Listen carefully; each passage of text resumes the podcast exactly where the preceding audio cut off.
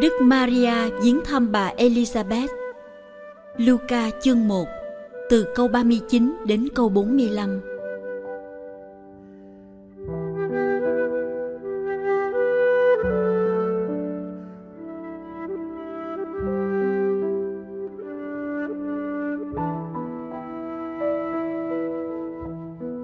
Hồi ấy, bà Maria vội vã lên đường, đến miền núi vào một thành thuộc chi tộc Juda.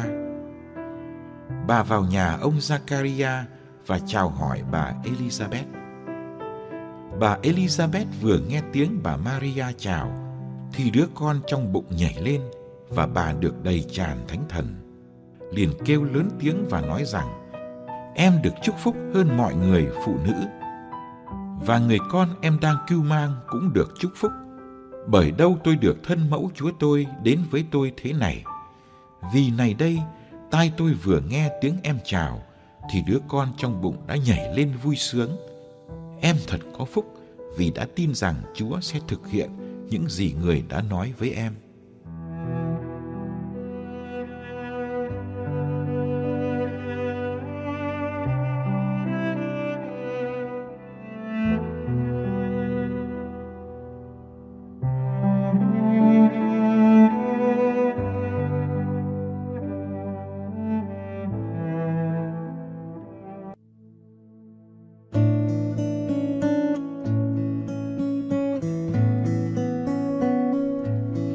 Trong những ngày cuối cùng của mùa vọng, Hội Thánh mời gọi chúng ta suy niệm về cuộc gặp gỡ giữa hai người mẹ, chị Maria và bà Elizabeth, giữa hai thai nhi, Đức Giêsu và Gioan Tẩy Giả.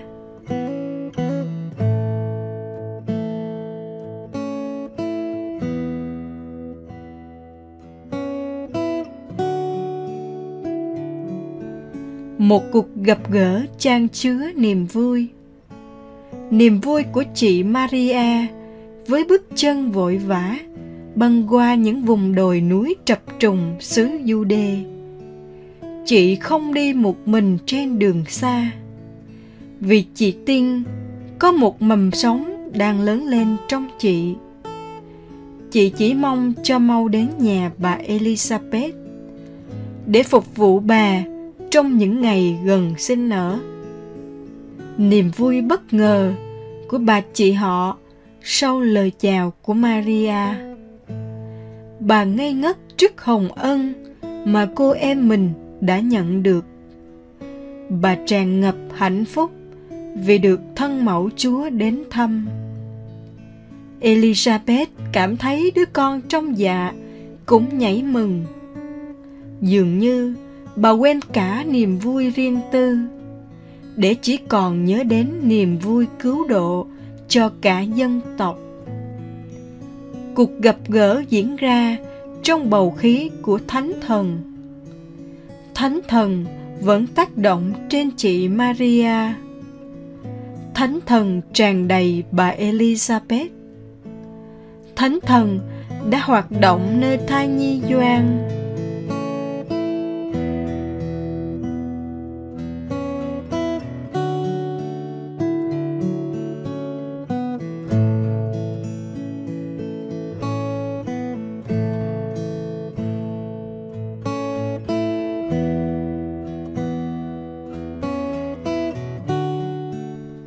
Chị Maria đem đến niềm vui cho nhà ông Zakaria và chị mang lại đấng ban tin mừng cứu độ. Chị đem đến sự phục vụ khiêm hạ vì chị cưu mang đấng đến để phục vụ. Khi được trở nên nữ tỳ của Thiên Chúa, chị Maria đã sống như nữ tỳ của con người Chị có phúc vì chị được chọn làm mẹ đấng cứu thế. Chị còn có phúc vì chị đã tin rằng Chúa sẽ thực hiện những gì người nói với chị.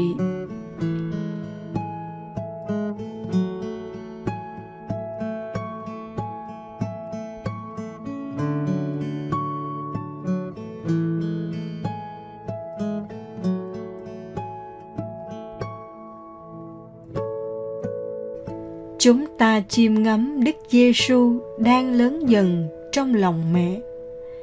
Ngài tăng trưởng như mọi người. Những nhịp đập đầu tiên của trái tim nhỏ bé. Những nét riêng tư đầu tiên của khuôn mặt. Con Thiên Chúa đã mang quả tim và khuôn mặt người phàm. Từ khi ngôi lời được cưu mang trong già mẹ không ai có quyền khinh rẻ một thai nhi. Vì mỗi thai nhi đều mang khuôn mặt của con thiên chúa. Không ai được coi thường người phụ nữ. Vì thiên chúa đã muốn con mình được một trinh nữ sinh ra.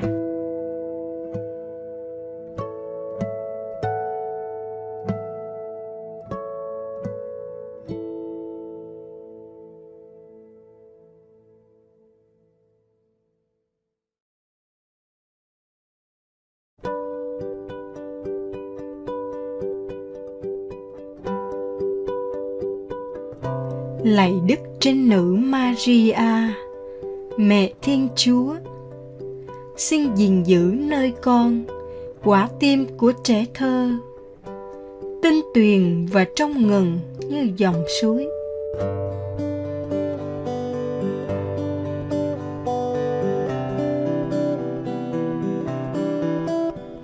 Xin ban cho con quả tim đơn sơ, mau quên những nỗi buồn phiền. Một quả tim hào hiệp dám hiến thân, dịu dàng để cảm thông. Một quả tim trung thành và quảng đại, không quên ơn, không báo oán.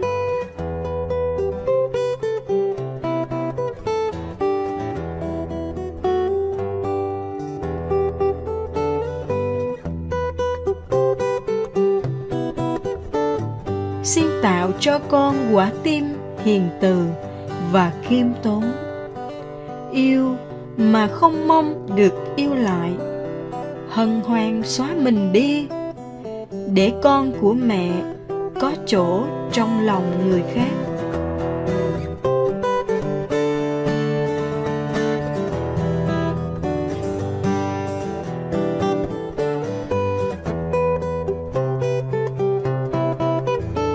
Một quả tim vĩ đại và bất khuất không khép lại trước những vô ơn không chán nản trước người lạnh nhạt một quả tim khắc khỏi, lo tìm vinh danh Chúa Giêsu Kitô. Quả tim mang vết thương vì yêu Ngài. Vết thương chỉ lành khi được sống với Ngài trên trời.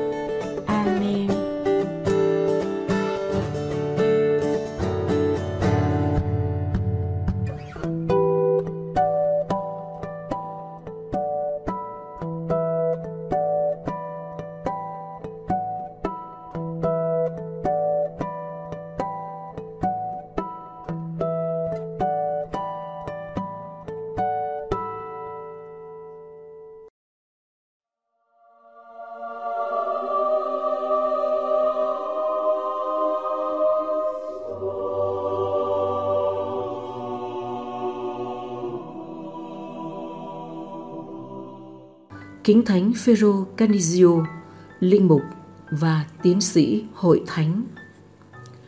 Thánh Phêrô Canizio sinh năm 1521 tại Nijmegen, nước Hà Lan, trong một gia đình danh giá. Lớn lên, Ngài được gia đình gửi đi học tại Cole, nước Đức. Nghe nói về cha Phêrô Favre, dòng tên là một linh mục thánh thiện, Ngài tìm đến gặp rồi tập linh thao và vào dòng tên năm 22 tuổi. Ngay sau đó, Ngài được coi là một thủ lãnh của giới công giáo tại thành phố Cole, đương đầu với những người muốn lập một hội thánh ly khai. Ngài thụ phong linh mục năm 25 tuổi và năm sau tham dự công đồng Trento với tư cách là nhà thần học của Hồng Y Tổng giám mục Augsburg, miền Nam nước Đức. Năm 1548, Ngài được Thánh Ignacio gọi về Roma để hoàn tất chương trình huấn luyện. Năm 1549, Ngài được gửi đến Đại học Ingolstadt, miền Nam nước Đức. Từ đây, Ngài đã đi qua hầu như cả miền Nam nước Đức, miền Bắc Thụy Sĩ và toàn nước Áo, nước Séc và nước Ba Lan để củng cố đức tin công giáo bị lay động vì không được nuôi dưỡng mà lại bị tấn công do các luồng tư tưởng ly khai. Ngài đã soạn bộ giáo lý thời danh trong hội thánh, có ảnh hưởng khắp nơi cho đến công đồng Vatican II để đào tạo hàng lãnh đạo công giáo về đạo cũng như về đời. Ngài thiết lập 20 học viện khắp nơi, làm môi trường huấn luyện về giáo lý và đức hạnh công giáo. Nhờ vậy, nhiều vùng đã đứng vững trong đức tin và phong trào canh tân lớn mạnh trong hội thánh. Ngài qua đời tại Fribourg, nước Thụy Sĩ, ngày 21 tháng 12 năm 1597. Ngài được Đức Thánh Cha Pio thứ 11 tuyên thánh và ban danh hiệu Thánh Sư, Tiến sĩ Hội Thánh. Năm 1925, cùng với Thánh Bonifacio, Ngài được gọi là Tông Đồ nước Đức.